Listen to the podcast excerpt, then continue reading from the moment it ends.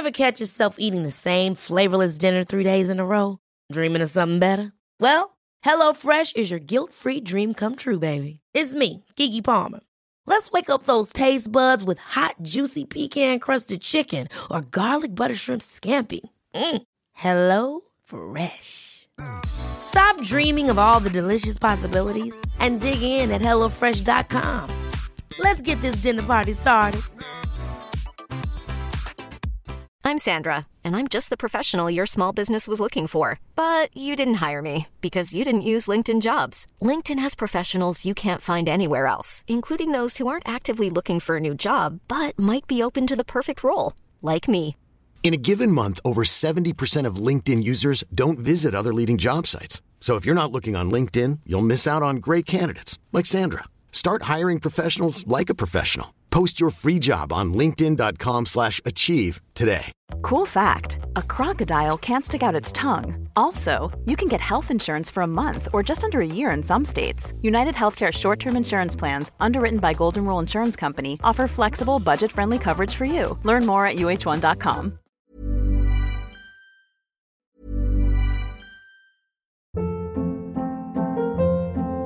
Hold up. What was that? Boring. No flavor. That was as bad as those leftovers you ate all week. Kiki Palmer here, and it's time to say hello to something fresh and guilt-free. Hello Fresh. Jazz up dinner with pecan-crusted chicken or garlic butter shrimp scampi. Now that's music to my mouth. Hello Fresh. Let's get this dinner party started. Discover all the delicious possibilities at hellofresh.com.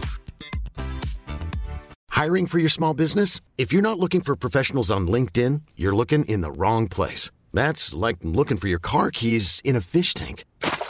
LinkedIn helps you hire professionals you can't find anywhere else, even those who aren't actively searching for a new job but might be open to the perfect role. In a given month, over 70% of LinkedIn users don't even visit other leading job sites. So start looking in the right place. With LinkedIn, you can hire professionals like a professional. Post your free job on linkedin.com/achieve slash achieve today.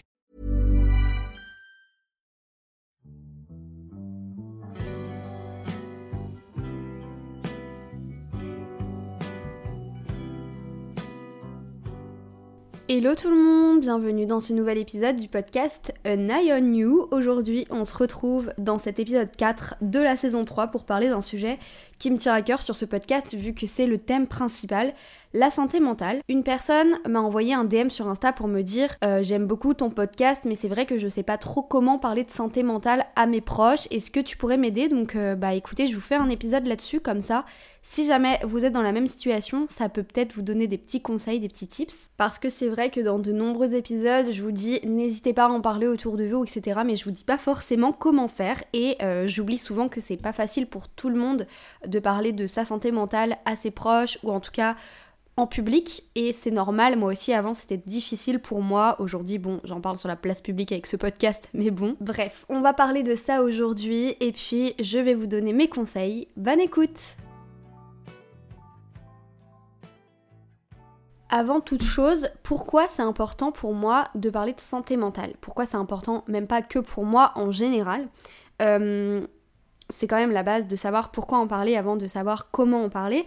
En fait, parler de sa santé mentale aux autres, à vos proches, à un professionnel de santé, etc., c'est une étape vers la guérison ou parfois juste l'apaisement. Quand on reste dans son coin, quand on est seul et qu'on reste avec ses petits soucis, avec cet état de santé qui ne va pas bien, ça peut l'aggraver. Je sais que par exemple, moi, mon copain m'aide beaucoup par rapport à ça, ou alors ma cousine qui est en, master de psycho, quand je lui en parle, je sais que c'est très naturel, très fluide, etc. Donc ça m'aide pas mal. Et mes proches en général, en tout cas, sont toujours de bons conseils. Et puis parfois, leur avis sur une situation d'angoisse, ça va me permettre d'avancer, d'aller mieux. Du coup, si ça fait du bien d'en parler, pourquoi on a du mal à en parler? Parce que c'est vrai, je vous comprends, c'est compliqué parfois d'aller vers un proche à soi et de lui dire voilà, je vais pas bien, euh, j'ai des angoisses, j'ai de l'anxiété, je fais énormément de crises d'angoisse, je me sens très déprimée, etc. Euh, et de lui demander conseil. Parce qu'en fait, quand on parle de santé mentale, il y a encore plein de clichés autour de ça. Euh, la santé mentale a souvent été vue comme quelque chose de très négatif et elle est encore vue comme ça. Déjà dans un premier temps, quand on parle de sa santé mentale, on a peur de se sentir vulnérable face à la personne à qui on se confie, ce qui est désagréable euh, et parfois on a du mal aussi à faire confiance aux gens à qui on en parle, aux autres finalement. Moi je suis une personne qui fait confiance en surface, c'est-à-dire que je vais avoir de la facilité à raconter à quelqu'un euh, ma vie, etc., euh, sans trop de détails. Mais par contre, en profondeur de, de ce que je ressens, j'arriverai pas forcément à le faire. Il faut vraiment que ce soit un cercle restreint. Hashtag scorpion, hashtag mystérieuse. non, en vrai, c'est juste que j'arrive pas en fait à me livrer car pas mal euh, de mes amis du passé ont repris des choses sur moi que, que je leur avais confiées lors de disputes. Et ça, c'est la pire situation. Si ça vous est déjà arrivé, je suis désolée. Et si vous l'avez fait, pourquoi? Pourquoi faire en fait? Exemple horrible, par exemple, mon ex, euh, je m'étais livrée à lui sur mes TCA et le fait que je me faisais vomir. Et je pense que je vous l'ai déjà dit dans ce podcast, mais genre ça me choque tellement. Il m'avait dit, et euh, si tu te fais vomir pour moi, go. Genre continue, genre. Mais il sortit un truc comme ça. Et je suis tellement choquée, genre je vous en reparle encore aujourd'hui tellement ça m'a choquée d'avoir aucune empathie comme ça. Après, évidemment, quand on parle de sa santé mentale aux autres, et ça c'est un petit disclaimer, faut pas s'attendre non plus à que à ce que ces personnes soient des professionnels de santé et vous dirigent vers les bonnes choses, les bonnes méthodes et vous donnent leurs conseils hyper précis parce que chacun n'est pas prêt à parler forcément de santé mentale, à se confier. Mais par contre, les gens à qui vous vous confiez, c'est des personnes de confiance, peuvent vous rassurer, etc. et vous faire vous sentir bien. Ça, c'est le principal. Bref, donc ensuite, pourquoi on parle pas de santé mentale? Parce que on peut aussi avoir peur d'être vu différemment et d'être traité différemment par la personne à qui on se confie. Euh, ressentir que la personne a pitié de nous, c'est la pire sensation au, monde, je pense, c'est se sentir encore plus vulnérable. Sauf que en fait, cette peur d'être traité différemment, c'est parce qu'il y a plein de préjugés autour de la santé mentale qui sont déjà que la santé mentale, c'est une faiblesse de la personne. Les gens peuvent penser que parler de leur santé mentale, ça va faire que les autres vont mépriser leur souffrance et qui vont considérer ça comme un signe de faiblesse. Euh, par exemple, j'avais passé un entretien et en fait, le recruteur avait écouté mon podcast. Et du coup, il me disait, mais du coup, euh, t'as de l'anxiété dans ta vie, euh, comment ça se passe, etc. Et en fait, à ce moment-là, je me suis jamais sentie aussi vulnérable, même si j'adore faire mon podcast, que c'est super, je sais que je peux aider certains d'entre vous qui m'écoutent. Mais genre là, du coup, j'étais en mode, ok, donc si là je suis pas recrutée, c'est parce qu'il va croire que j'ai trop d'angoisse parce que j'en ai parlé dans mon podcast. C'était genre la pire situation possible, alors que dans ce podcast, je sais que j'ai eu d'autres entretiens et justement, ce podcast euh, m'a permis de mettre en avant le fait que j'avais une activité à côté et que j'avais lancé un truc en dehors de mes activités de journaliste, etc. Et pas prendre le fait que j'ai des TCA, j'ai de l'angoisse, etc. qui ne devrait même pas être un argument pour recruter quelqu'un. Donc si jamais vous pensez que parler de votre santé mentale autour de vous est un signe de faiblesse, c'est faux. On peut pas contrôler euh, nos problèmes de santé mentale, c'est pas une faiblesse, ça c'est pas un mauvais choix, c'est on n'est malheureusement pas dans le contrôle de tout ça. Donc en parler, ça va vous permettre d'aller mieux et ça va pas du tout vous fermer des portes. Et si des gens vous jugent parce que vous leur parlez de santé mentale, c'est que ce ne sont pas les bonnes personnes. Et c'est que tout simplement, ces personnes-là ne sont pas empathiques et ne comprendront jamais. Et que sûrement ces personnes-là vont aussi mal de leur côté et ont honte et ont ces préjugés-là. Il y a aussi le fait que quand on parle de santé mentale, on ne veut pas en parler parce qu'on pense que ça touche uniquement certains types de personnes. Sauf que la santé mentale, il faut savoir que ça peut toucher tous les milieux, ça peut toucher toutes les personnes possibles. La santé mentale, c'est pas contrôlable, comme je vous le dis, ça peut toucher n'importe quel sexe, n'importe quel genre, n'importe quel, à n'importe quel âge, euh, n'importe quel statut euh, socio-économique dans la société. Ça, ça touche pas seulement ceux qui ont l'air de passer une mauvaise journée, ça, ça touche les personnes qui peuvent avoir le sourire H24. Donc si jamais vous êtes touché par la santé mentale, enfin par les problèmes de santé mentale. Faut pas se dire ah mais c'est pas possible, ça peut pas m'arriver, moi je suis heureuse dans ma vie. Non, ça peut être, ça peut être déclenché par n'importe quel petit élément dans votre vie.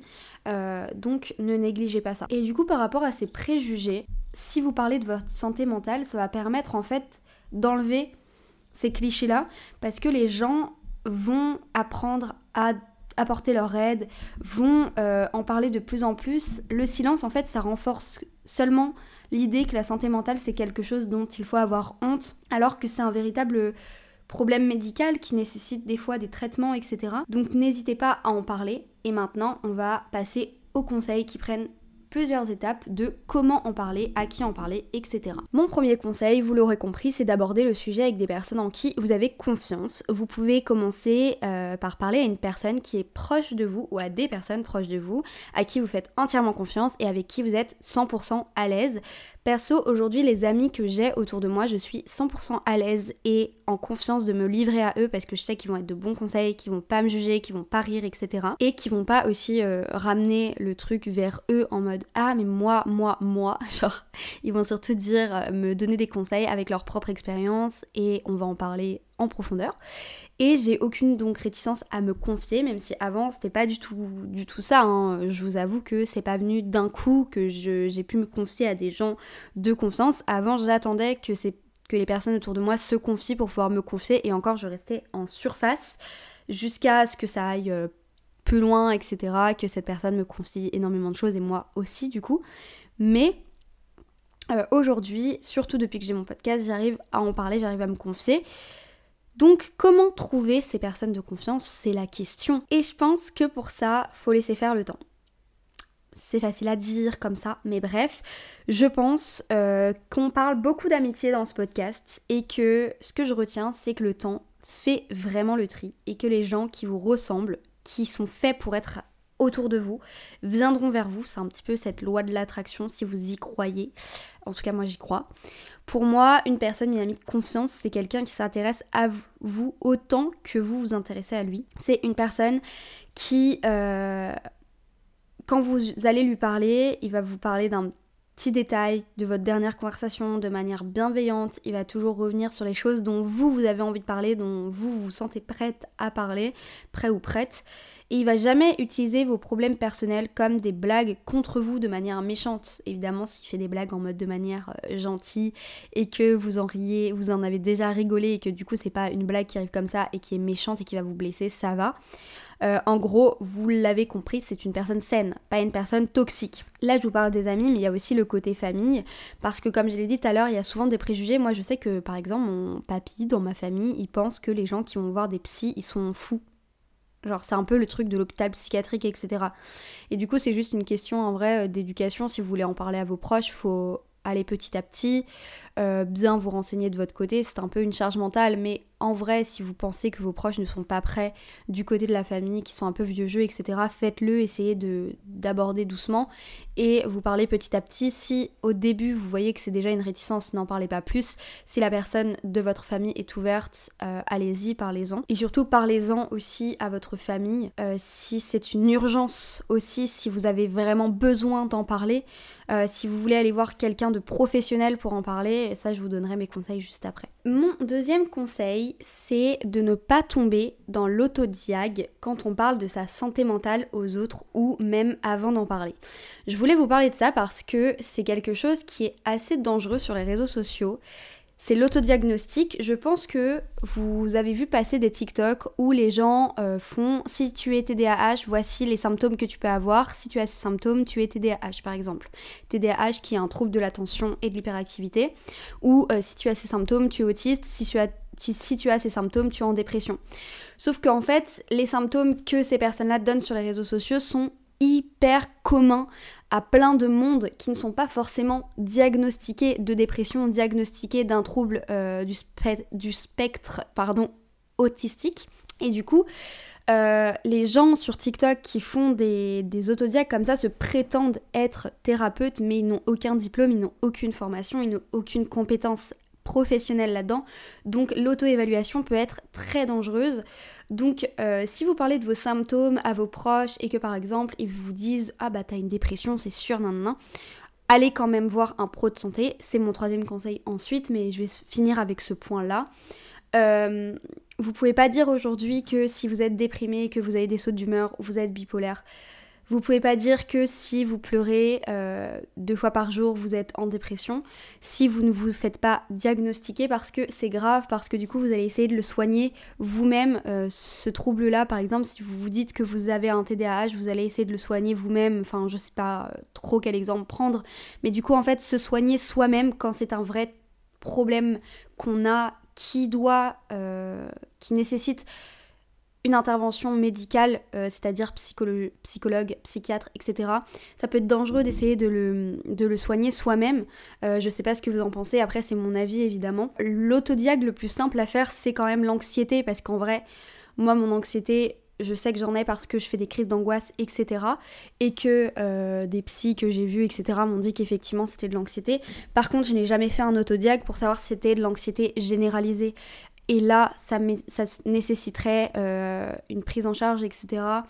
Euh, importante, psychologique et tout. Sauf que je me suis pas autodiag ça. Et justement, ce que je voulais vous dire, c'est que si jamais vous vous sentez vraiment pas bien, que vous pensez avoir des symptômes euh, par exemple euh, de la dépression, allez consulter et faites-vous diagnostiquer. Moi là, en fin, octobre, je vais me faire diagnostiquer par un psychiatre. Euh, je vais vous conseiller les structures juste après si jamais ça vous intéresse. Et je sais que me faire diagnostiquer, ça peut que me soulager parce que soit la personne me dira bah, que j'ai de l'anxiété généralisée par exemple et que du coup bah il y a des traitements qui existent, même si je veux pas forcément être sous médicaments. ou alors par exemple que j'ai une légère dépression ou des choses comme ça. Et du coup ça va me permettre d'aller mieux parce que je vais pouvoir entamer un suivi psychologique euh, ou psychiatrique qui peut être important pour moi et qui va pouvoir m'aider à aller mieux euh, que plutôt en parler seulement à des proches et à me restreindre à ne pas aller voir des structures médicales. Alors que si jamais on me dit bah, que j'ai rien justement, et bah ça va peut-être me soulager et me dire que euh, ça va être facile d'aller mieux, même si vous êtes diagnostiqué, hein, ça peut être facile d'aller mieux si vous avez un suivi ensuite. Donc voilà, c'était ma petite parenthèse sur l'autodiag. Du coup, on va passer au troisième conseil qui est évidemment d'aller voir un professionnel de santé. La base pour parler de sa santé mentale et ensuite de, se sentir bien, c'est d'aller consulter un pro de la santé, un psychologue, un psychiatre, un psychothérapeute, bref, en gros une personne qui est qualifiée dans euh, la santé mentale. Comme je vous l'ai dit, je vais me faire diagnostiquer fin octobre et je trouve que c'est la meilleure chose à faire. Je pense que sauter le pas aujourd'hui d'aller voir un professionnel de santé, ça peut être difficile. Comme je disais encore au début de l'épisode, il y a énormément de clichés et du coup, voir un psy, ça va pas faire de vous quelqu'un qui est fou, qui va être interné, etc. Euh, la folie euh, dans la santé mentale, franchement, il faut arrêter de dire ah bah cette personne elle est folle et tout, elle va aller se faire interner et tout. Stop. Ça fera quelqu'un de vous qui est apaisé, qui prend soin de soi, qui prend soin de son mental, qui est le plus important. Euh, on va bien voir un médecin pour notre santé physique, donc le médecin qui est pour la santé mentale, c'est le psychologue, c'est le psychiatre. Donc autant aller voir cette personne-là si on se sent pas bien. Par contre, euh, moi mon problème c'est que j'ai ghosté plein de psy. genre en gros je suis allée voir une fois une psy, euh, même plusieurs, et genre je suis pas revenue après. Donc j'ai commencé quelque chose que je n'ai pas terminé. Donc là mon objectif si je me fais diag, c'est de continuer cette thérapie. Parce que rien que un moment, j'ai tenu vraiment un mois avec une psy et j'ai vu des progrès, j'ai vu un apaisement, j'ai vu que j'arrivais plus à accepter mes émotions et tout. Du coup, je pense que si j'avais continué le suivi, ça irait beaucoup mieux. Mais finalement, je l'ai pas suivi. Euh, assez bien. Et pourquoi je l'ai pas suivi assez bien Parce que ça coûte cher. Et du coup, je voulais vous parler de ça aussi. Euh, les psys, ça coûte cher. Les consultations, ça coûte cher. Et il existe plein de solutions si vous voulez consulter une personne qualifiée.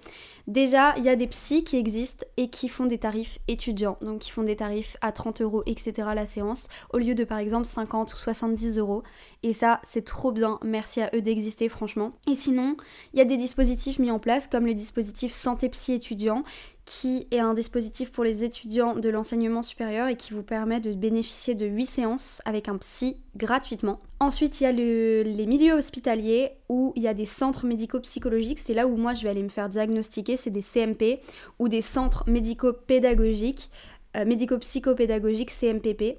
Ça, ça va prendre en charge les ados, les enfants, les adultes. Donc n'hésitez pas, les CMP surtout, je crois que c'est pour les adultes. Donc n'hésitez pas à vous renseigner dans la ville où vous êtes. Et des psychologues aussi sont présents dans certains milieux comme l'école, l'université, etc. Donc n'hésitez pas à aller voir les psy scolaires. Des fois, ils peuvent, ils peuvent être très qualifiés et vous aider sur certains points de vos vies. Voilà, en tout cas, je vous ai donné, je pense, toutes mes solutions, tous mes conseils pour parler de santé mentale. Si jamais vous avez d'autres questions, évidemment, n'hésitez pas à venir euh, me parler en message privé sur Instagram, sur le compte du podcast, podcast euh, un Ioni Podcast, voilà. et puis si cet épisode vous a plu, vous savez quoi faire. Partagez cet épisode sur les réseaux sociaux, notez le podcast via la plateforme sur laquelle vous l'écoutez, ça m'aide énormément pour la visibilité du podcast si vous laissez une petite note. Et puis sinon, je sors un épisode tous les jeudis à 9h, donc on se dit à jeudi prochain pour un nouvel épisode. Je vous fais des gros bisous. Bye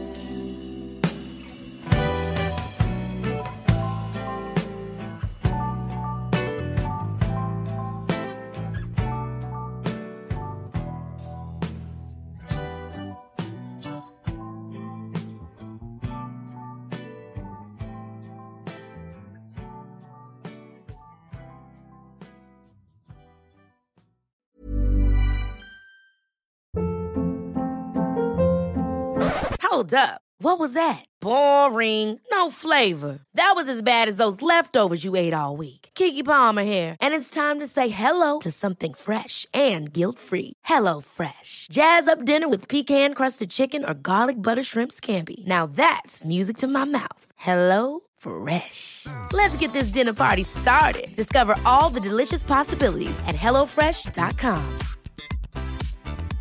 Want to get a chiseled look in the jawline? Sculpt and shape your jawline with added volume from Juvederm Volux XC. Juvederm Volux XC is an injectable gel specifically designed to be robust enough to improve moderate to severe loss of jawline definition. And it is the first and only hyaluronic acid filler approved for the jawline. Add volume to your jawline for a chiseled look with Juvederm Volux XC. For important safety information and to find a licensed specialist, visit juvederm.com. That's J U V E D E R M.com. Not for people with severe allergic reactions, allergies to lidocaine, or the proteins used in Juvederm. Common side effects include injection site redness, swelling, pain, tenderness, firmness, lumps, bumps, bruising, discoloration, or itching. There's a risk of unintentional injection into a blood vessel, which can cause vision abnormalities, blindness, stroke, temporary scabs, or scarring. Talk to a licensed specialist to find out if it's right for you. Visit juvederm.com. That's J U V E D E R M.com.